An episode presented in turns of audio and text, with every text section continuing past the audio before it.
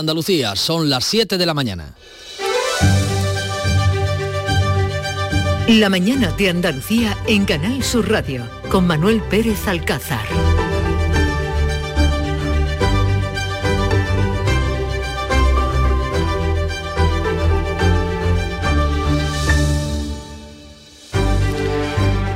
Jueves este 30 de marzo en el que la maternidad subrogada copa la atención de la prensa de nuestro país. Eh, eso desde que Ana Obregón haya anunciado en Estados Unidos eh, que ha sido madre a los 68 años por esta técnica. Ha reabierto un debate. El gobierno rechaza de plano la práctica que considera una forma de explotación. El PP se abre a su legalización si es altruista y no hay contraprestación económica. La ministra de Igualdad, Irene Montero. Está regulado, es una práctica que no es legal en España, también está prohibida su publicidad y como le digo, la nueva ley de derechos sexuales y derechos reproductivos lo reconoce como una forma de violencia contra las mujeres.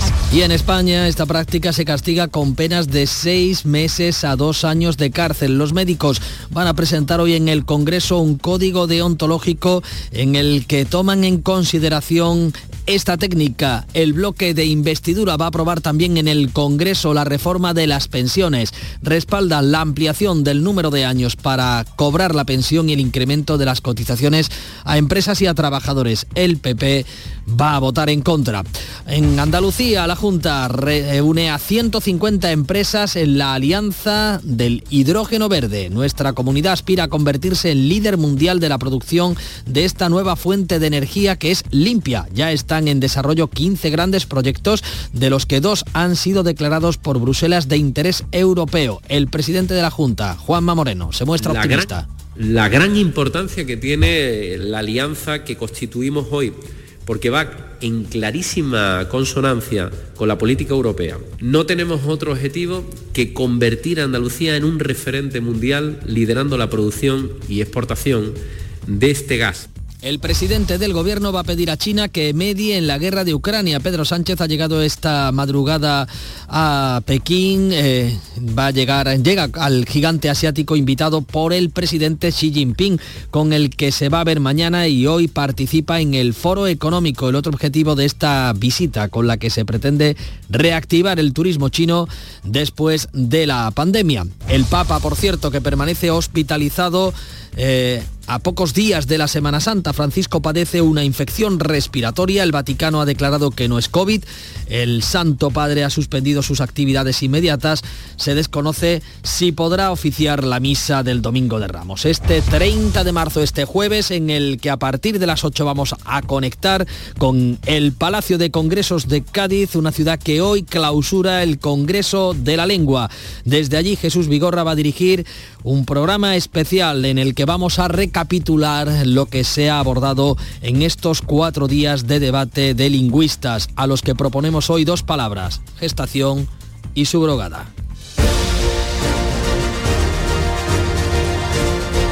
A las 7, 3 minutos vamos a dar cuenta de cómo amanece Andalucía, una ronda por nuestras delegaciones para conocer el estado del tiempo de un jueves que va a amanecer con pocos, pocas nubes en general y temperaturas al alza. ¿Cómo amanece el día en Cádiz? Salud Botaro, buenos días. Buenos días, con 13 grados, 21 de máxima y el cielo despejado. ¿Y en el campo de Gibraltar, Ana Torregrosa? 12 grados a esta hora, 23 la máxima prevista, pocas nubes. Cielos y tiempo en Jerez. Pablo Cosano, buenos pues días. cielo limpio, ¿qué tal? Buenos días. 12 grados marca el termómetro, 27 de máxima prevista. ¿Cómo amanece la mañana en Huelva? Sonia Vela, buenos días. Buenos días, con los cielos prácticamente limpios llegaremos hoy a los 27 en la capital, ahora en Huelva tenemos 12. Cielos y temperaturas de Córdoba, Miguel Vallecillo. De momento despejado y 14, hoy la máxima será de 29 con sol. ¿Cómo amanece en Sevilla? Pilar González, buenos días. Buenos días, prácticamente con el cielo despejado. Esperamos una máxima de 30 grados en la capital y ahora tenemos 14. Miramos al cielo y al termómetro en Málaga. José Valero. Poco nuboso seguirá así. Buenos días. Tenemos ahora 13 grados y medio. Llegaremos a los 32. Puede ser uno de los días más calurosos del año. Y Jaén, ¿qué nos depara la jornada? Alfonso Miranda, buenos días. Buenos días. Pues ayer tuvimos en la provincia de Jaén el día más caluroso del año con 30 grados. Ahora mismo ya llevamos por los 15. Y ahí si en agosto pudiéramos decir que el día más caluroso del año tiene 30 grados, ¿eh, Alfonso? Fuera verdad.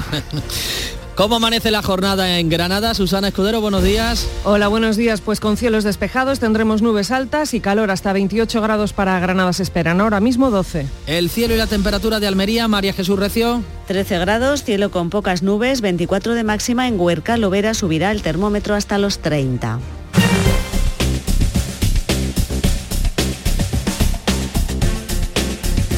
7 y 5 de la mañana nos trasladamos hasta la Dirección General de Tráfico para conocer el estado de las carreteras de Andalucía. Alejandro Martín, buenos días. Muy buenos días, ¿qué tal? Arranca esta jornada de jueves y hasta ahora estamos pendientes de un incendio de un vehículo en la A49 ya en la provincia de Huelva, a la altura de Chucena, que provoca el corte del carril derecho sentido Sevilla. En cuanto en el resto de carreteras de la red vial andaluza no van a encontrar dificultades ni en la red viaria principal ni en la secundaria. Así como siempre, desde la Dirección General de Tráfico les pedimos que tengan mucha precaución en las carreteras. 7 de la mañana, casi 6 minutos.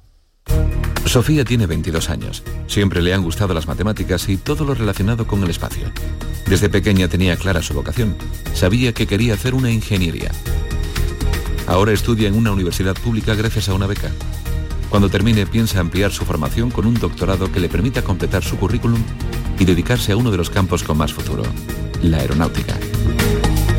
No es magia, son tus impuestos. Agencia Tributaria, Ministerio de Hacienda y Función Pública, Gobierno de España. Los productos andaluces de calidad diferenciada están reconocidos en Europa y en todo el mundo. Aceites de oliva virgen extra, vinos, frutas, hortalizas, jamones. Un placer excepcional que puedes vivir cada día. Busca los sellos de denominación de origen y disfrútalos. Genuinos, excepcionales, nuestros. Campaña financiada con Fondo Europeo de Desarrollo Regional. Andalucía se mueve con Europa. Unión Europea. Junta de Andalucía. La mañana de Andalucía. 7 y 7 minutos de la mañana vamos a darle cuenta de los asuntos que mandan a esta hora en la información de nuestra comunidad y de toda España. Los médicos españoles presentan hoy en el Congreso un código que admite la gestación subrogada altruista, pero la rechaza si media contraprestación. El Partido Popular se abre ahora a regularlo en estos términos, pero el Gobierno lo rechaza. Nuria Durán, buenos días. Buenos días. El Código de Deontología Médica que se presenta en el Congreso rechaza la gestación por sustitución en la que medie una prestación económica, aunque admite esta práctica si la madre gestante no cobra por ello. En España, la Ley sobre Técnicas de Reproducción Humana Asistida de 2006 y el Código Penal prohíben la entrega y recepción con compensación económica de hijos, descendientes o cualquier menor. A pesar de ello, solo el año pasado se registraron en consulados españoles 162 niños. Una instrucción de 2010 permite este registro siempre que haya sentencia en el país de origen donde se especifique quiénes son los padres. Miguel González del gabinete Surrodaci. De la hipotética ilegalidad de la gestación subrogada, que no lo es, sino que simplemente en nuestro país no se encuentra regulada y por lo tanto hay que ir a países donde sí que lo está la noticia de la maternidad por gestación subrogada de Ana Obregón ha desatado el debate político. Desde el gobierno PSOE y Unidas Podemos lo rechazan. Francisco Ramón, buenos días, Paco. Muy buenos días, Manolo. La ministra de Igualdad, Irene Montero, recuerda que la nueva ley de derechos reproductivos considera una forma de violencia contra las mujeres extra práctica. Está regulado, es una práctica que no es legal en España, también está prohibida su publicidad y como le digo, la nueva ley de derechos sexuales y derechos reproductivos lo reconoce como una forma de violencia contra las mujeres. La vicesecretaria del PSOE y ministra de Hacienda, María Jesús Montero, habla de explotación también de la madre gestante. No estamos a favor de la gestación subrogada, siempre lo hemos dicho, creemos que es una forma más de explotación del cuerpo de la mujer y por tanto no estamos de acuerdo y así lo hemos expresado en nuestros programas políticos y en las diferentes oportunidades que hemos hecho declaraciones. El Partido Popular se abre ahora a estudiar su regularización siempre que no medie contra prestación económica alguna por esa gestación subrogada. Cuca Gamarra pide una reflexión. Un aspecto complejo que merece de debates profundos y serenos, ya que afecta a muchas eh, cuestiones morales, éticas, religiosas, donde además no hay que olvidar que hay niños, hay menores que tienen unos derechos que deben de ser garantizados. El único partido que defiende la gestación subrogada siempre y cuando sea altruista es Ciudadanos, Edmundo Val. Nos encontramos en una situación de inseguridad en donde tendríamos que pensar en que el gobierno planteara una regulación jurídica que diera seguridad para el mantenimiento de los derechos de los menores. Vox, como PSOE y Unidas Podemos, rechaza también esta regulación de la gestación subrogada. Otro asunto. Evoluciona favorablemente la menor de 17 años que se arrojó de un balcón en Torremolinos para huir del ataque con un hacha de su exnovio que sigue detenido. El presunto agresor sigue en los calabozos a la espera de pasar a disposición judicial. La familia de la víctima no se explica cómo tuvo valor para lanzarse desde una segunda planta. El padre repara en el miedo que debió pasar su hija. Yo lo que pienso que se tuvo que desesperar para saltar por el balcón. O sea, de su opción fue saltar de un segundo piso. O sea que se encuentra, se encuentra bien, ella se encuentra bien, tiene, tiene muchos golpes, tiene muchos cortes. A la víctima la salvó un toldo, se tiró por un balcón, presa del pánico, huyendo de su exnovio que esgrimía un hacha. Loles López, consejera de Igualdad, reflexionaba. El gabinete de crisis que tenemos, de atención psicológica, que es el primero que se desplaza, donde está la, la víctima, que afortunadamente está bien, es para atenderla a ella, para atender a su familia, está activado desde el primer momento y están atendiéndola. La audiencia de Sevilla ha condenado 22 años de cárcel a un hombre apodado El Santo que violó a una niña y manipuló a toda su familia llegando a vivir en su casa. Decía ser la reencarnación de San Francisco Javier y sometió psicológicamente al matrimonio y sus dos hijos, un niño de 10 años y una niña de 13. El ahora condenado violó a la menor haciéndole creer que todo formaba parte de un ritual. El abogado de la víctima, que hoy ya es mayor de edad, Juan Ramón de la Vega, está satisfecho con la sentencia porque se ha conseguido, dice, demostrar el delito de agresión sexual. Todo esto se había producido en unas situaciones, pues claro, donde no había testigos ninguno, se había producido hacía ya bastantes años y por tanto solamente contábamos con lo que era la declaración de la menor. Se le condena también por los delitos de maltrato y contra la integridad moral. Los padres siguen bajo el dominio psicológico de este hombre. La audiencia de Sevilla vuelve a negar el análisis de los móviles de los implicados en el caso Marta del Castillo, pero señala que la búsqueda del cuerpo no tiene límite temporal. El tribunal insiste en que la pieza separada abierta para la búsqueda de la joven asesinada debió cerrarse cuando hubo sentencia firme. La sala desestima el incidente de nulidad presentado por la abogada de los padres de Marta. También los condena en costas. La audiencia de Sevilla dice que no se investiguen los móviles de los otros investigados en su día en este asesinato, que luego resultaron absueltos. La audiencia de Sevilla vuelve a rechazar la prueba solicitada. Cierra la posibilidad de investigar los teléfonos de todos los implicados con el objetivo de conocer los movimientos de todos ellos la noche del crimen. El juez que autorizó la prueba solo permitió que se analizara el terminal de Carcaño. El informe del móvil, que se pidió a un perito, se espera que llegue esta semana al juzgado con datos nuevos del posicionamiento del asesino de la joven. La audiencia señala que la búsqueda del cuerpo de Marta no tiene límite temporal y podrá hacerse pese al cierre de uno de los procedimientos. Y otra noticia luctuosa que nos llega en este caso desde Cádiz, la policía investiga el hallazgo de dos cadáveres en aguas gaditanas en una playa de la capital y en las proximidades de un muelle de San Fernando. El primero es un hombre de 61 años que ha sido localizado en la orilla de la playa de la Caleta, era un aficionado a la piragua que solía practicar allí este deporte desde hace años. El segundo, de 70 años, se ha encontrado junto a un muelle flotante en San Fernando. No han trascendido por el momento las causas de ninguna de estas dos muertes. Andalucía son ya las 7 y 13 minutos de la mañana. La mañana de Andalucía. Mi sueño era teletrabajar para cualquier parte del mundo desde mi pueblo y ahora con la alta velocidad lo estoy haciendo. Somos de la generación de los que sueñan y hacen. Con los fondos de la Unión Europea, miles de sueños como el de Juanmi en Pegalajar se están haciendo realidad. Entra en plan de recuperación.gov.es y haz el tuyo posible. Gobierno de España. Semana Santa. De las vivencias al recuerdo. Del recuerdo al corazón. Y contándote siempre tu Semana Santa, Canal Sur Radio. Vive la Semana Santa de Andalucía. Con el corazón. Canal Sur Radio. La Semana Santa que llevas dentro. La mañana de Andalucía. 7 de la mañana, 14 minutos. El Congreso de los Diputados va a aprobar este jueves la reforma de las pensiones que el Gobierno ha pactado con los sindicatos y que rechazan la patronal y los grupos del centro derecha Nuria. El Gobierno cuenta con el apoyo de sus socios parlamentarios, Esquerra Republicana, PNV, Bildu, PDCAT y Más País. El PP votará en contra porque considera la reforma un recorte en las pensiones que no garantiza además su futuro. La reforma permite elegir para el cálculo de la prestación entre los últimos 25 años cotizados o los 27 mejores de 29. Eleva también las pensiones mínimas contributivas y las no contributivas y revaloriza las pensiones más altas también con el IPC. Pedro Sánchez no estará en la votación, pero en su viaje a China ha comentado a la prensa que solo la reforma de las pensiones y la reforma laboral ya justifican la legislatura. Apunta que necesitará reeditar la coalición, una coalición, para mantener el Ejecutivo tras las elecciones. A partir de mañana finalizan los descuentos que las grandes petroleras han ofrecido a sus clientes habituales durante el primer trimestre del año. Lo hacen coincidiendo con la primera operación salida de la Semana Santa. Compañías como Repsol, Cepsa, Shell, BP o GAL podrán, pondrán punto y final mañana a ese descuento en los carburantes que han prolongado durante el primer trimestre de este 2023 tras la eliminación del gobierno de la bonificación de los 20 céntimos. A partir de ahora, algunas compañías van a vincular esos descuentos o la cuantía de esos descuentos a la contratación de otros servicios energéticos como el gas o la electricidad.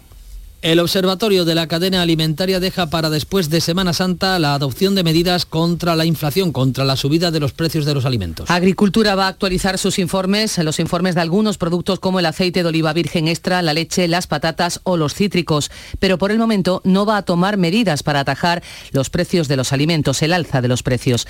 El IPC de los alimentos se disparó en febrero el 17,6% interanual, el 17,8% aquí en Andalucía. Hoy conoceremos el dato adelantado de marzo que ralentiza la subida de precios en relación a hace un año, cuando acababa de estallar la guerra de Ucrania. Seguimos en materia económica porque la IREF, la Autoridad Independiente de Responsabilidad Fiscal, dice que la tasa de paro oficial es cada vez menos representativa de la realidad laboral de nuestro país. La IREF pone ejemplos, por ejemplo, los empleados a tiempo parcial que quieren trabajar más horas y no pueden hacerlo, o los desocupados que no se apuntan al paro porque piensan que los servicios de empleo no los van a llamar. Esos están excluidos de la estadística oficial. A ambos, eh, ambos grupos, eh, la estadística del INE los deja fuera. Si los mm, contemplara, esa tasa de paro en nuestro país sería del 18%, más de 4 millones de personas y no del 13% como recoge en la actualidad el INE. Andalucía ya cuenta con una alianza del hidrógeno verde de la que forman parte la Junta y 150 empresas. El presidente Juanma Moreno considera que será un impulso clave para que Andalucía se posicione como líder mundial en la producción de hidrógeno verde. No estamos hablando del siglo que viene, estamos hablando prácticamente del lustro que viene. Yo quiero que nos tomemos tremendamente en serio este gran objetivo que nos hemos marcado. El hidrógeno verde es una fuente energética que se produce única y exclusivamente con energías limpias, con energías renovables. Pedro Sánchez ha aterrizado en China esta madrugada en su visita oficial invitado por el presidente chino Xi Jinping. Hoy interviene en el Foro Económico de Bao, conocido como el Davos Asiático, junto al primer ministro chino, multinacionales y empresarios de ambos países. Sánchez eh, va a abordar con Xi Jinping su propuesta de paz para Ucrania. El presidente Zelensky ha invitado a Xi a Kiev, a la capital ucraniana, después de su visita a Moscú. España va a enviar, por cierto, después de Semana Santa, los eh, carros de combate Leopard que terminan de ponerse a punto en Cerro Muriano, en Córdoba. La ministra de Defensa, Margarita Robles, ha anunciado en el Congreso la llegada de otros cuatro para ser recuperados en la factoría de Alcalá de Guadaira, en Sevilla. A estos seis primeras unidades de Leopard 2 a 4, cuya reparación ha terminado ya, se van a incrementar con otros cuatro carros de combate más, también Leopard 2 a 4, que tendrán que ser objeto de reparación en la localidad de Alcalá de Aguadaira. Ucrania ha notificado casi 20.000 niños ucranianos deportados ilegalmente por Rusia. La semana pasada el Tribunal Penal Internacional emitía una orden de arresto contra Vladimir Putin. Preocupación por el estado de salud del Papa que está ingresado en el Hospital Gemelli de Roma. El Papa tiene una infección respiratoria, lo ha confirmado esta noche el Vaticano, aclara que no es COVID.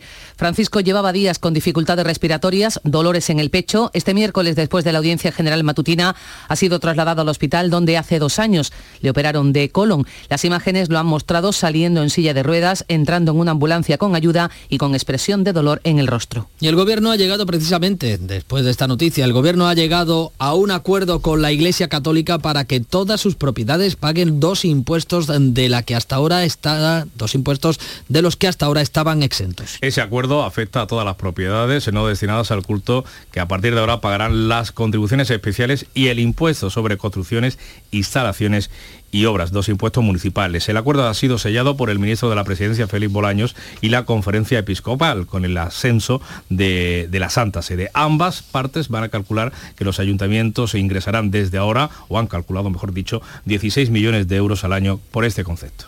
Dos avances de la jornada. El Poder Judicial se reúne hoy tras el fracaso de la operación del sector progresista para dimitir en bloque y en Cádiz se clausura el Congreso de la Lengua Española. Desde Cádiz conectaremos a las 8 de la mañana con Jesús Vigorra para llevarles un programa especial con todo lo que ha dado de sí estas cuatro jornadas de debate en torno a nuestro idioma. 7-20 minutos de la mañana. La mañana de Andalucía. Mi sueño era teletrabajar para cualquier parte del mundo desde mi pueblo y ahora con la alta velocidad lo estoy haciendo. Somos de la generación de los que sueñan y hacen.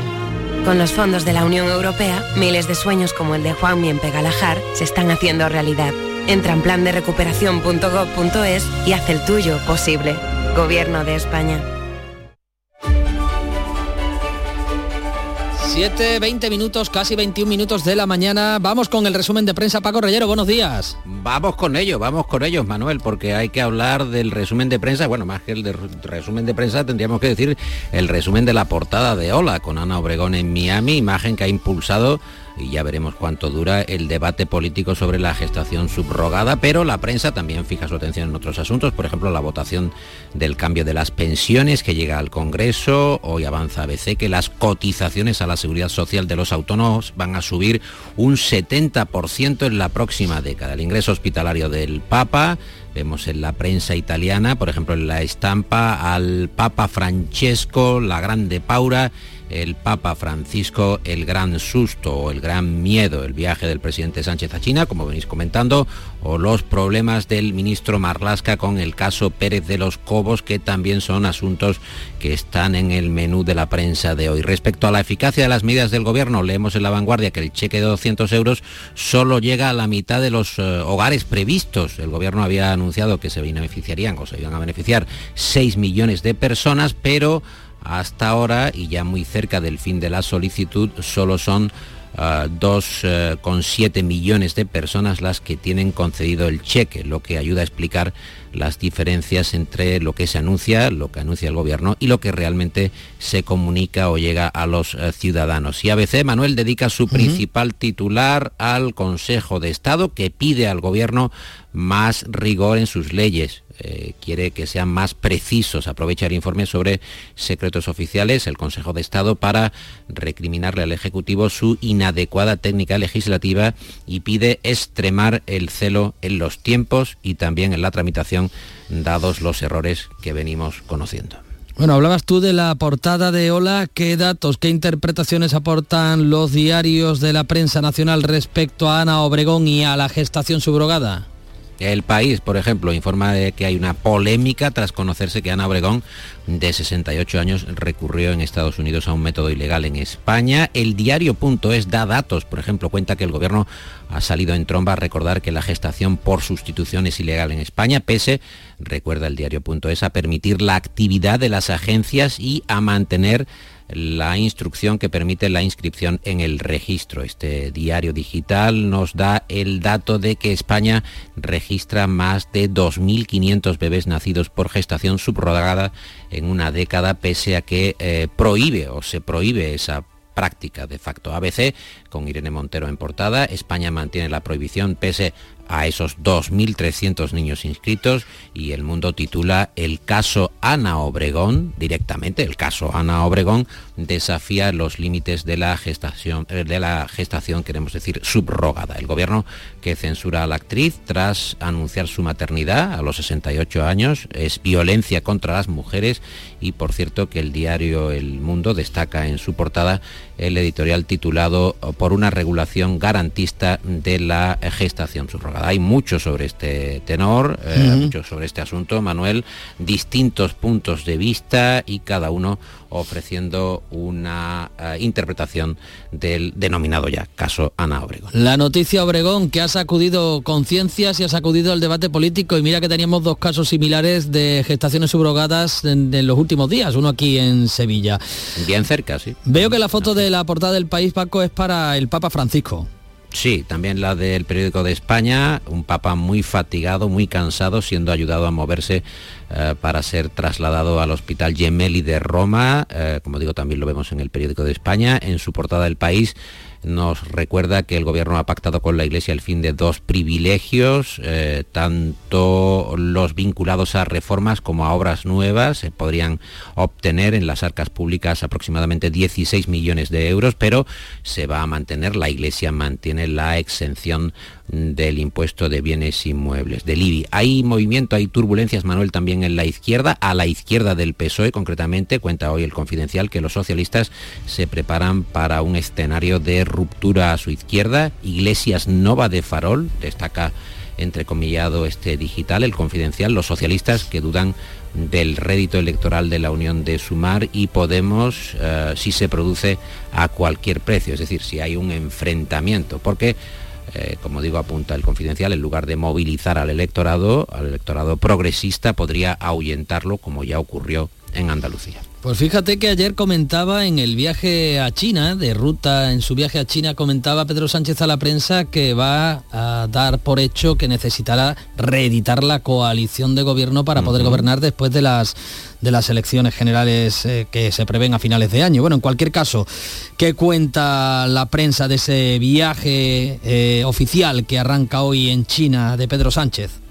Anotamos que el mundo nos cuenta que Sánchez va a pedir a Chique media ante Putin para frenar la guerra y no le dé armas. El mundo considera que es clave esta reunión para las relaciones bilaterales y la presidencia de la Unión Europea. También habla de ello el español, muy destacado en su primera línea eh, de edición digital. Nos cuenta el español que Sánchez llega a China convencido de que ni Rusia ni Ucrania pueden imponerse en la guerra. Te puedo dar también algún titular interesante de la prensa andaluza, eh, cosa que nos ocupa y nos gusta comentar con los oyentes. En Diario de Sevilla, el SAS que refuerza el hospital militar con personal del Virgen del Rocío. La foto de portada de ABC de Sevilla es para la exposición permanente en la caridad sobre Miguel de Mañara. Diario de Almería que abre el barrio Andalusí, así era Almería hace 900 años. En el Diario de Cádiz vemos que la Diputación y la UCA se unen para impulsar el cultivo de la vid tan importante en esta provincia.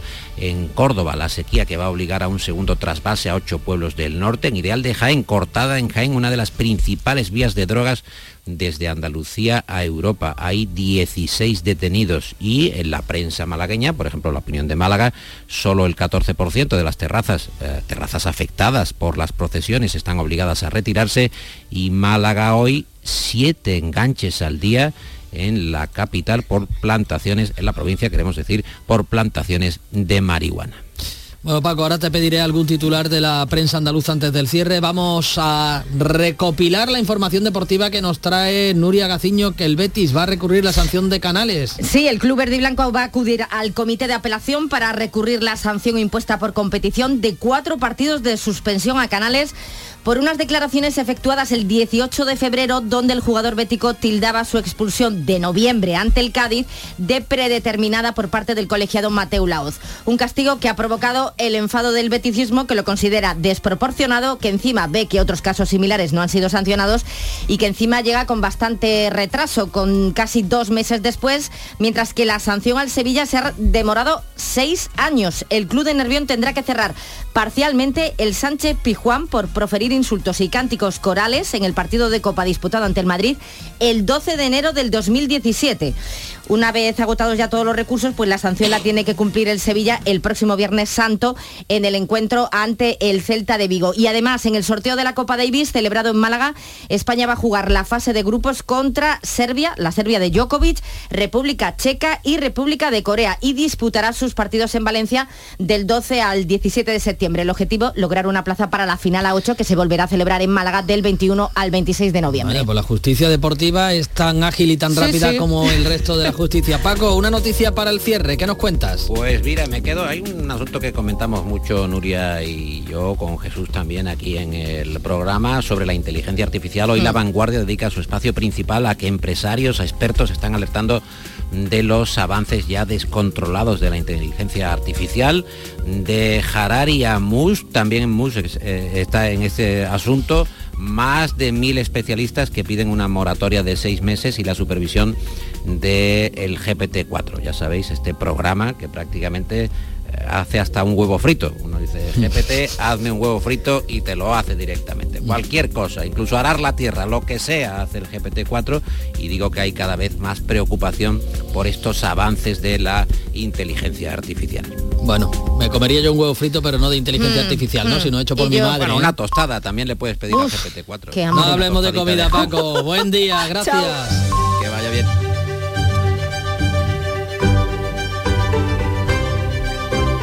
La mañana de Andalucía en Canal Sur Radio con Manuel Pérez Alcázar.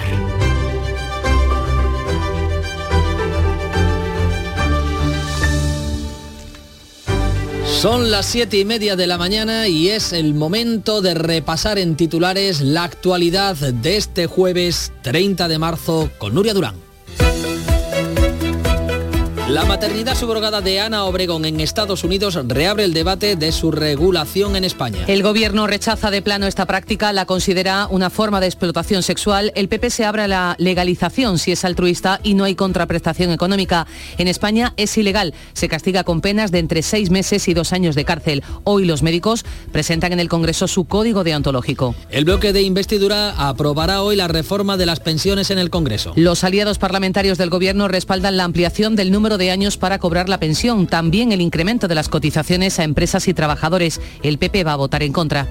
La Junta reúne a 150 empresas en la Alianza Andaluza del Hidrógeno Verde. Andalucía aspira a convertirse en líder mundial de la producción de hidrógeno verde. Ya están en desarrollo 15 grandes proyectos. Dos de ellos han sido declarados por Bruselas de interés europeo. Sánchez pedirá a China que medie en la guerra de Ucrania. El presidente del Ejecutivo llega al gigante asiático invitado por su presidente Xi Jinping, con el que se verá mañana. Hoy Pedro Sánchez va a participar en un foro económico, el otro objetivo de esta visita oficial, entre otros reactivar el turismo chino después de la pandemia. El Papa permanecerá hospitalizado antes de la Semana Santa. Francisco padece una infección respiratoria. El Vaticano ha aclarado que no es COVID. El pontífice ha suspendido sus actividades inmediatas. Desconocemos si podrá oficiar la misa del Domingo de Ramos. Completamos con la información del tiempo, Nuria. Cielos poco nubosos, con alguna nube baja por la mañana y nieblas en el estrecho. Vientos variables flojos, tendiendo a poniente, más fuerte en el área del estrecho. Las temperaturas mínimas subirán un poco en la mitad oriental de Andalucía y las máximas lo van a hacer de forma notable en la costa mediterránea. Estas estarán entre los 22 grados de Cádiz y los 32 de Málaga. 7.32 minutos de la mañana. Nuestro sueño siempre ha sido mejorar la salud de las personas. Gracias a la inteligencia artificial lo estamos haciendo. Somos de la generación de los que sueñan y hacen. Con los fondos de la Unión Europea, miles de sueños como el de Raúl y Josefa, de la Fundación Canaria de Investigación Sanitaria, se están haciendo realidad. Entra en plan de y haz el tuyo posible. Gobierno de España. Pipas Reyes son las pipas de siempre. Ahora encontrarás tus pipas Reyes más grandes, con más aroma, con más sabor y más duraderas. Tradición e innovación para traerte tus mejores pipas Reyes. Las del paquete rojo, tus pipas de siempre.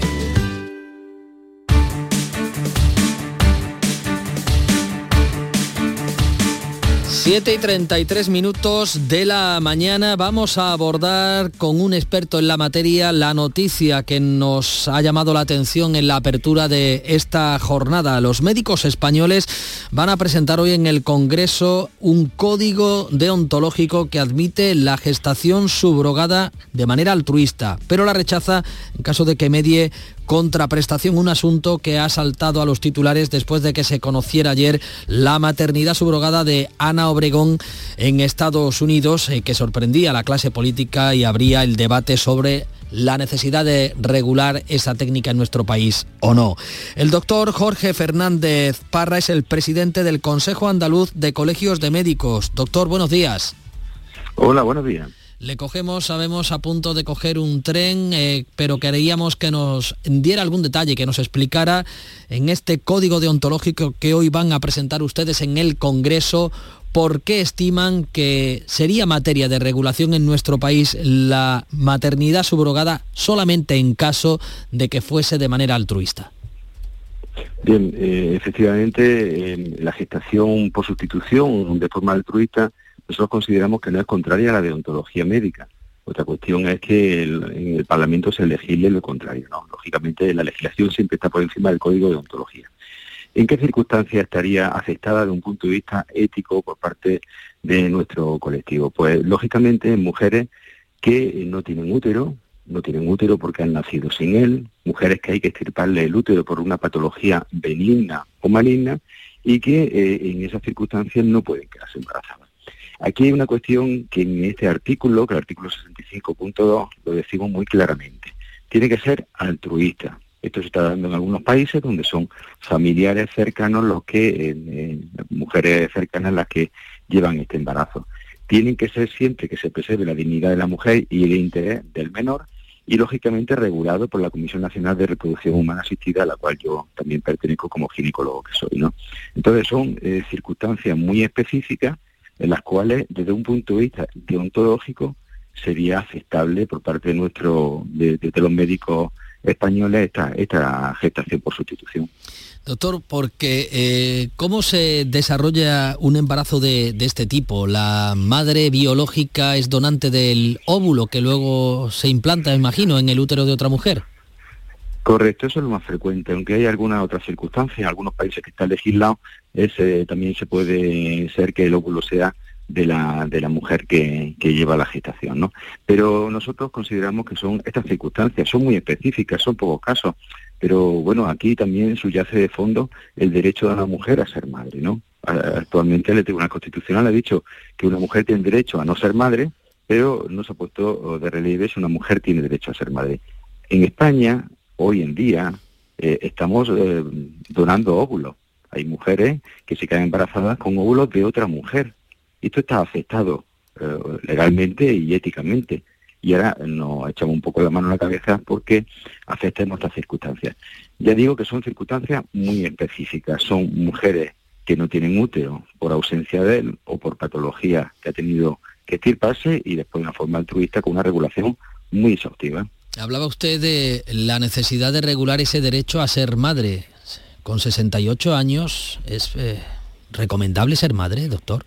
Bueno, yo, no voy a entrar ahora mismo en lo de, eh, bueno, pues esta, señora, ¿no? Eh, nosotros lo que estamos diciendo es lo que tienen que hacer los médicos en estas circunstancias, después cada persona que decida. Yo a nivel personal considero que además nosotros en España tenemos unos límites para adoptar que están en los 45 años y una edad absolutamente razonable todo lo que ceda a esa edad, a mí me parece que una madre no va a estar en circunstancia, ni en situación ni física ni psicológica para tener el desarrollo de una persona a lo largo de su vida, no a lo largo del inicio de su vida, sino a lo largo de su vida. A mí personalmente no, no me parece bien, pero bueno, eso es un tema que, evidentemente compete a esta señora, ¿no? Eh, nosotros, en este sentido, esta regulación también tiene que ser una regulación muy exhaustiva que lo haga la Comisión Nacional de Reproducción, en la cual estamos expertos de todos los ámbitos y que lógicamente hay que poner una edad máxima, que los 45 años es una edad bastante razonable. Finalmente, al margen del asunto de Ana Obregón, al que nos estábamos refiriendo, ha habido dos casos recientemente, uno en nuestra comunidad, uno en Sevilla, en el Hospital Virgen del Rocío, y otro en Extremadura. La sanidad pública y la sanidad privada andaluza tienen eh, mecanismos suficientes para detectar estos casos que tratan de sortear la legalidad con la eh, gestación subrogada. Bueno, efectivamente, a veces es complejo, a veces es complejo, ¿no? Lo que sí es cierto es que nosotros tenemos una serie de, mecanismos en los cuales cuando una mujer entra en un hospital para, para, para parir, eh, tenemos un control de identificación. El certificado de nacimiento se hace con una identificación veraz, con el DNI, con la fotografía, para que no ocurran estas cosas, ¿no? Es muy difícil que ocurra. El que se pueda intentar, evidentemente no podemos evitarlo, pero la detección yo creo que tenemos un, alto nivel de seguridad para evitar que ocurran circunstancias como esta. Doctor Fernández Parra, ginecólogo, presidente del Consejo Andaluz de Colegios de Médicos, eh, gracias por habernos atendido. Que tenga buen viaje. Creo que coge el AVE de Granada a Madrid, ¿verdad? Sí, vamos a Madrid precisamente a la presentación del Código de Ontología que se hará esta tarde en el Congreso de los Diputados. Le seguiremos con atención. Buenos días, doctor. Buenos días. 7 y 39 minutos de la mañana y es el momento de acercar y conocer las claves económicas. La mañana de Andalucía. Nuestro sueño era enseñar a los alumnos de manera más innovadora y lo estamos haciendo. Somos de la generación de los que sueñan y hacen. Con los fondos de la Unión Europea, miles de sueños como el de Mayalen y Oscar del Centro de Formación Somorrostro se están haciendo realidad. Entra en plan de recuperación.gov.es y haz el tuyo posible. Gobierno de España. Las claves económicas con Paco Bocero. Paco Vocero, buenos días. Buenos días, Manuel. ¿Qué tal? ¿Cómo estamos? Muy bien, pues aquí nos ves analizando este asunto de la subrogada, de la gestación subrogada. Te hemos robado un poquito de tiempo como hicimos ayer, pero vamos a intentar dar la clave económica de la jornada. Paco, ya estamos a jueves. Vamos con la actualidad que nos espera hoy. Pues mira, hoy ya hemos, nos hemos surgado ya antes en dos noticias que, hemos adelantado aquí en la mañana. Hoy tenemos un jueves que están plagados de claves importantes, comenzando por la cita en el Congreso para la convalidación del decreto de la ley de la reforma de las pensiones, que por cierto siguió ayer suscitando dudas técnicas, en este caso por parte de FEDEA. Y además va a seguir también el jueves seguido de la publicación de varios indicadores importantes en la eurozona y los Estados Unidos. Pero la atención se va a centrar ahora a las 9 en el dato adelantado del IPC, como ya hemos comentado, un dato que a su vez adelantó aquí el viernes pasado el director general del Banco de España, Ángel Avirán, que podría quedar en tasa interanual entre el 3 y el 4%. Sin embargo, efectivamente, eh, hay truco estadístico porque este resultado se deberá al efecto base, esto es a esa comparativa interanual entre el resultado de este mes y el del marzo pasado, cuando se disparó al alza, rozó el 10%, si recordamos, por el impacto de la guerra de Ucrania. Eliminado ese efecto base, el dato probablemente será mejor que el de febrero, pero va a seguir cargando el peso en el capítulo de la alimentación, que también mirando en perspectiva durante este año y con esas previsiones del viernes pasado el Banco de España registraría un 12% de subida de promedio. Ya ese porcentaje habría que sumarle el 14,7 que se registró al cierre del año pasado, casi un punto por encima del europeo debido al mayor peso que tienen los alimentos en la cesta de consumo española. Además también hoy y siguiendo con la inflación se va a publicar el dato en Alemania y mañana será el turno de Francia y el de la eurozona, todos ya también correspondientes a marzo. Datos que seguirán elevados, Paco, por lo que ha dicho el consejero del Banco Central Europeo, reafirmando que van a seguir subiendo los tipos de interés en la próxima reunión de mayo. Exactamente, Manuel. El irlandés Philip Lane, economista jefe del banco y mm, alineado, por cierto, en el bando menos ortodoxo, dijo ayer en una entrevista al diario alemán Die Zeit que el BCE sigue considerando necesario elevar los tipos de interés para asegurarse de que la inflación retome a la meta del 2% a medio plazo. Se necesitarán más aumentos porque ese es absolutamente nuestro diagnóstico, sentenció Lane. Eso sí, siempre y cuando las tensiones financieras, tras lo que ha sucedido en las últimas semanas con los bancos, porque por ahí va la pregunta y después la respuesta, sigan siendo limitadas. Hombre, se podrían incrementar por alguna razón esas tensiones financieras y si hubiera debilitamiento de la economía, se reducirían automáticamente las presiones inflacionistas, pero solo por esa razón. Algo que al día de hoy, desde luego, no parece muy probable vista la evolución. ¿Y qué más indicadores tenemos para este jueves? Pues mira, tenemos ventas minoristas en España que van a corresponder a febrero. Vamos a recordar que en enero avanzaron un 7% sobre enero del 22 y un 3,4 sobre diciembre. En el ámbito de la eurozona, Eurostat va a publicar cómo va la confianza del consumidor en marzo, eh, que aunque esté muy por debajo de su promedio, la del consumidor europeo creció en febrero también por cuarto mes consecutivo. Y también dos indicadores fundamentales, el de clima empresarial y el de sentimiento económico para ver cómo va la actividad. Y finalmente de Estados Unidos, el PIB y las peticiones de paro de la semana, que siempre son muy esperadas por su relevancia y tienen a los mercados pendientes de ellas. Paco, pues eh, gracias, estaremos pendientes de estas indicaciones que nos marcas, especialmente de ver por dónde va la inflación cuando conozcamos hoy el IPC avanzado. 7.43 Claro. minutos, Paco, hasta mañana.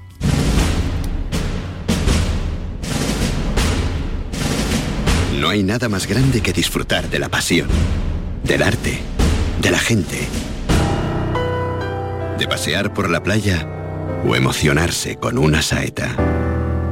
Esta Semana Santa, date una alegría. Ven Andalucía. Semana Santa en Andalucía. No hay nada más grande. Campaña financiada con fondos FEDER, Junta de Andalucía. En Canal Sur Radio, por tu salud, responde siempre a tus dudas. La seguridad al volante depende de muchos factores y uno de ellos es la salud visual. Los especialistas recomiendan ante los próximos viajes por carretera una revisión ocular y el uso de gafas con protección para los conductores para tener así el confort necesario. Esta tarde entramos en detalle en todo eso con los mejores expertos en directo. Envíanos tus consultas desde ya en una nota de voz al 616-135-135. Por tu salud, desde las 6 de la tarde con Enrique Jesús Moreno. Más Andalucía, más Canal Sur Radio. Son las 8 menos cuarto de la mañana, llega la mañana de Andalucía, la información más cercana, la de su ciudad y su provincia. En la mañana de Andalucía de Canal Sur Radio, las noticias de Sevilla. Con Pilar González. Hola, buenos días. El Ayuntamiento de Sevilla pide negociación, consenso y sentido común ante los conflictos laborales que de momento se traducen en tres huelgas para Semana Santa. Hoy es el primer viaje inaugural de los trenes Sirio entre Sevilla y Madrid y mañana comienzan ya los comerciales. Enseguida se lo contamos antes el tráfico. Ya se ha limpiado el carril derecho de la autovía de Huelva a la altura de Chucena, donde esta madrugada ha salido ardiendo un semirremolque. A esta hora hay en la entrada Sevilla por la A49 5 kilómetros, dos en el nudo de la gota de leche sentido Ronda Urbana y dos también en el Centenario sentido Cádiz. En el interior de la ciudad el tráfico es intenso en las principales avenidas de entrada. Hoy tenemos intervalos de nubes alta, viento variable flojo, la máxima prevista es de 28 grados en Lebrija y Morón, 30 en Écija y en Sevilla. A esta hora 14 grados en la capital. No lo pienses más, este año haz borrón y casa nueva con la hipoteca joven IN95, la hipoteca que estabas buscando, porque te financiamos hasta el 95% del menor valor entre tasación y compraventa. Para más información, acércate a nuestras oficinas o entra en cajaruraldelsur.es. Te sobran razones para venir a Caja Rural del Sur. Hipoteca joven IN95 de Caja Rural del Sur. Formamos parte de ti. Compra a lo grande en los comercios de Santa Justa. Comprando en los comercios de Santa Justa, ganamos todos. Consigue grandes premios. Repartimos mil euros en cheques de consumo. Compra a lo grande en los comercios de Santa Justa. Organiza Asociación de Comerciantes de Santa Justa. Financia Ayuntamiento de Sevilla. Las noticias de Sevilla. Canal Sur Radio. Tres huelgas siguen convocadas en Sevilla para esta Semana Santa. El alcalde, Antonio Muñoz, espera que las negociaciones de última hora lleguen a buen puerto y se desconvoquen las huelgas. Yo espero que las tres amenazas de huelga se puedan resolver de manera satisfactoria. Es verdad que en algunos casos eh, forma parte ya de un, lo podemos calificar casi de clásico cuando llegan las fiestas primaverales y yo espero que también eh, sea clásica la solución que se pueda alcanzar por acuerdo de ambas partes. Hay huelga convocada por los trabajadores de la grúa municipal y en Tusán la Junta ha establecido servicios mínimos del 70% en los paros convocados en Tusán para el viernes de Dolores y la feria por la agrupación sindical de Conductores. Esta movilización no tiene el respaldo del comité de empresa. Y a las 9 de la mañana, nueva reunión entre los trabajadores del metro y los representantes de la empresa. Dice el presidente del comité, Diego Escudero, que se va a tratar de llegar al acuerdo hoy mismo. Creo que todas las partes tienen la intención de poder llegar a alcanzar un acuerdo antes de la Semana Santa. Hay buenas intenciones, pero incluso por las dos partes. Lo que hay que encajar eh, los dos puntos de vista para lograr alcanzar el acuerdo. Hoy es el primer viaje inaugural de los trenes Sirio entre Sevilla y Madrid. La alta velocidad de bajo coste llega ya aquí. Mañana comienzan los viajes comerciales. De momento, dos diarios en cada sentido. La acogida ha sido muy buena, como dice el responsable de la compañía, Simone Gorini. Seguro es un precio muy, muy competitivo respecto al, al, competidor. En este momento la respuesta eh, del mercado es muy, muy buena. Estamos cumpliendo el, el nivel de ventas respecto a la previsión. Se estrenan esta Semana Santa estos trenes de bajo coste. Lipasan, la empresa pública de limpieza de Sevilla, va a reforzar el servicio este año para la Semana Santa. Incorpora nuevas máquinas quitacera y dispondrá de la práctica totalidad de la plantilla. Los refuerzos aumentarán aún más el día del Santo Entierro Grande, lo dice el gerente de Lipasan, Lucrecio Fernández. Y va a exigir prácticamente que toda nuestra plantilla esté activa durante ese día.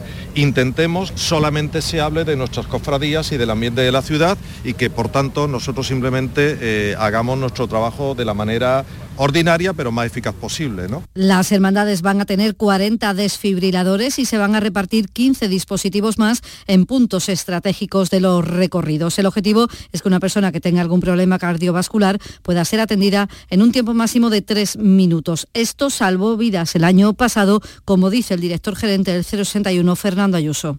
El año pasado se atendieron cinco paradas cardiorrespiratorias y conseguimos nada más y nada menos que un 60% de supervivencia. Normalmente las supervivencias están en torno a un 30% y se consiguió el doble. De las cinco paradas hubo tres personas que sobrevivieron.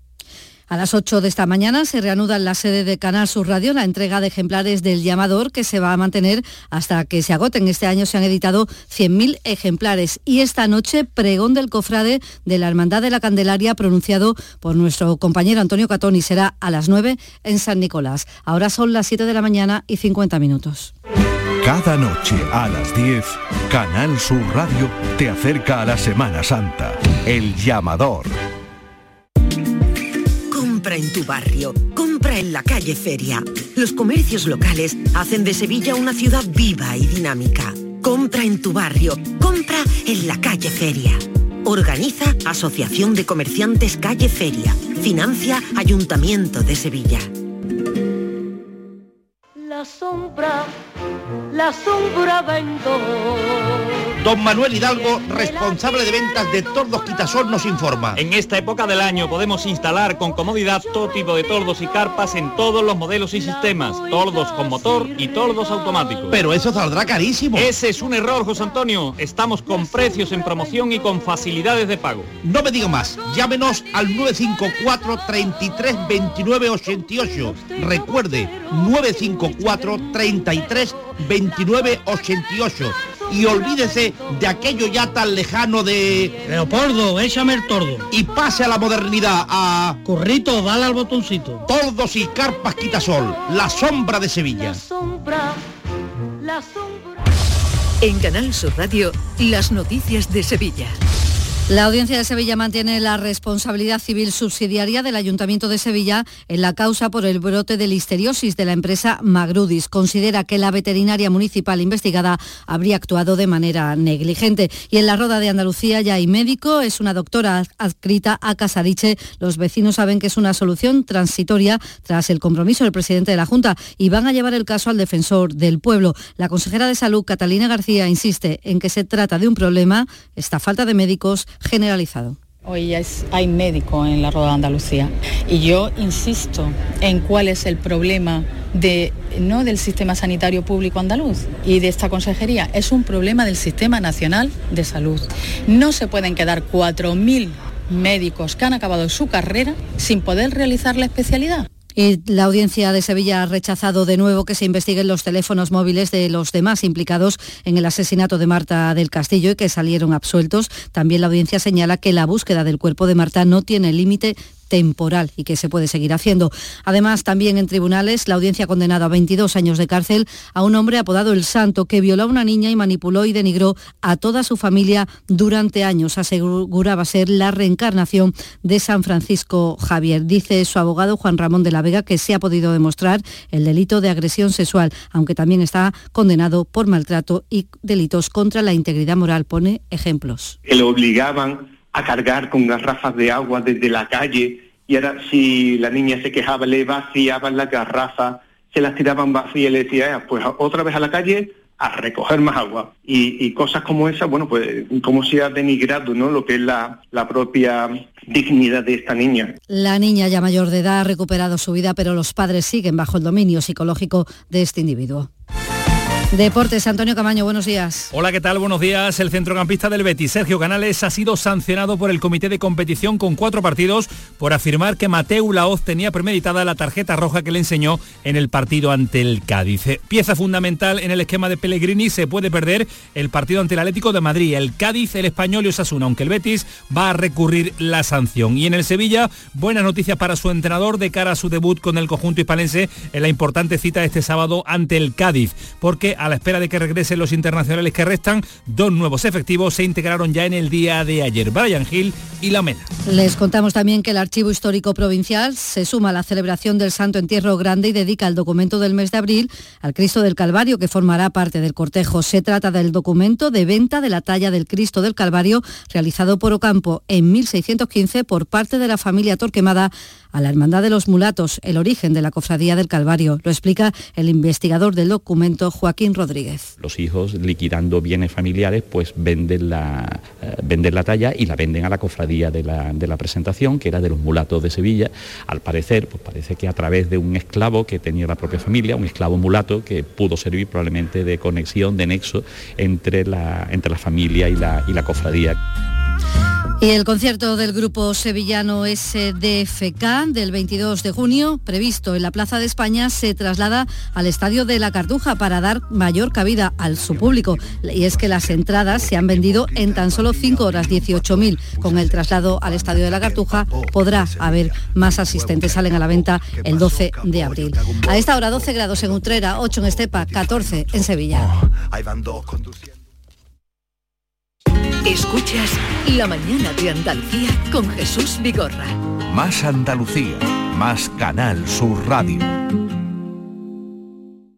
Aquadeus, el agua mineral natural de Sierra Nevada, patrocinador de la Federación Andaluza de Triatlón, les ofrece la información deportiva. ¿Qué tal? Muy buenas, cinco minutos para las 8 de la mañana. Vamos ya con la información deportiva aquí en Canal Sur Radio. Si nos quejamos de que la justicia ordinaria valenta, la deportiva no se queda atrás. Y encima, cada vez que impone algún castigo, este no deja indiferente a nadie y no sabemos también muy bien por qué, pero sigue o parece que hay querencia con Andalucía. Para empezar, al jugador del Betis, Sergio Canales, le han caído cuatro partidos de suspensión por unas declaraciones que hizo el 18 de febrero al término del partido que su equipo jugó ante el Valladolid. Aquí los compañeros de Dazón le preguntaron por su expulsión en el encuentro ante el Cádiz que se había jugado en noviembre. Como saben, fue expulsado por Mateo Laoz. Esto es lo que contestaba Canales. Creo que esa vez esa expulsión desde mi punto de vista la, tenía eh, predimitada y al final eso no es parte del juego quería decir que fue una expulsión predeterminada. Pues bien, por eso le han caído cuatro partidos y eso que pidió perdón a los pocos días, pero de nada sirvió. El Betis va a recurrir, lógicamente, al comité de apelación para ver si le reducen este castigo y es que no se entienden tantos partidos y lo que es peor, se pone de manifiesto de nuevo el agravio comparativo y es que los que velan por el código ético en la Federación Española de Fútbol no siempre deciden lo mismo. Esto dijo la temporada pasada Iago Aspas sobre la polémica victoria del Madrid ante el Celta de Vigo. Dos primeros han sido penaltitos, pero han sido, pero bueno, el último para mí desde mi punto de vista no ha sido. Y al final es falta nuestra, pero bueno, solo ha faltado pitar ahí uno, el último para tirarlo Pablo, si no se refería al árbitro, a Pablo González Fuertes, y ya estaba el código ético en funcionamiento y no fue sancionado Aspas.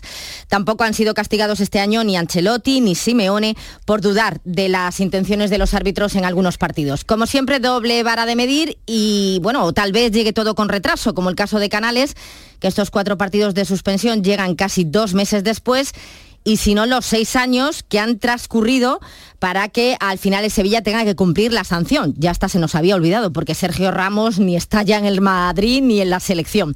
El club de Nervión tendrá que cerrar parcialmente el Sánchez Pijuán, concretamente dos sectores de la grada baja de Gol Norte, por proferir insultos y cánticos corales en el partido de Copa disputado ante el Real Madrid el 12 de enero del 2017. Por aquel entonces la relación con Sergio Ramos atravesaba uno de sus peores momentos sin duda.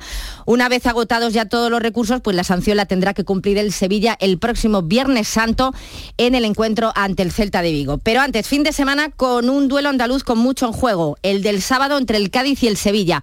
Solo quedan 285 entradas para presenciar el encuentro en el nuevo Mirandilla. Y de nuevo bajo los palos estará David Gil protagonista anoche en el pelotazo. Yo estos partidos me lo, primero me los tomo como una oportunidad que llevo esperando mucho tiempo. Quiero disfrutar de estos cuatro partidos y obviamente que la gente vea y esté segura de que tiene un, otro portero de garantías y obviamente luego para ponérselo difícil al míster. Ya saben que Ledesma junto a Iza Carcelén están sancionados por los incidentes eh, al término del partido ante el Getafe. En el Almería, que se mide al Celta, Ramachani ha vuelto. Vamos a ver si Luis Suárez llega a tiempo. En el Betis, que juega ante el Atlético de Madrid, pendientes del estado de Sabalí, que se lesionó con Senegal. Y agradecimiento por parte del presidente de la Junta de Andalucía, Juanma Moreno, al Jaén Paraíso Interior por sus logros. El último, la Supercopa de España, que ganaba en Granada. Gracias por, por hacernos sentir siempre orgullosos de las muchas cosas que se están haciendo que parecían imposibles posible y que has conseguido junto con tu equipo y junto con él, con todos eh, los que sois miembros de esa gran familia, habéis conseguido hacer cosas que parecían, como digo, eh, prácticamente imposibles. ¿no? Y tuvimos ayer sorteo de la Copa Davis en Málaga. España jugará la fase de grupos contra Serbia, República Checa y República de Corea. Va a disputar sus partidos en Valencia del 12 al 17 de septiembre y el objetivo meterse en la final a 8 que se volverá a celebrar en Málaga del 21 al 26 de noviembre. Aquadeus, ahora más cerca de ti, procedente del manantial Sierra Nevada, un agua excepcional en sabor, de mineralización débil que nace en tu región. Aquadeus Sierra Nevada es ideal para hidratar a toda la familia y no olvides tirar tu botella al contenedor amarillo. Aquadeus, fuente de vida, ahora también en Andalucía. Canal Sur, la radio de Andalucía.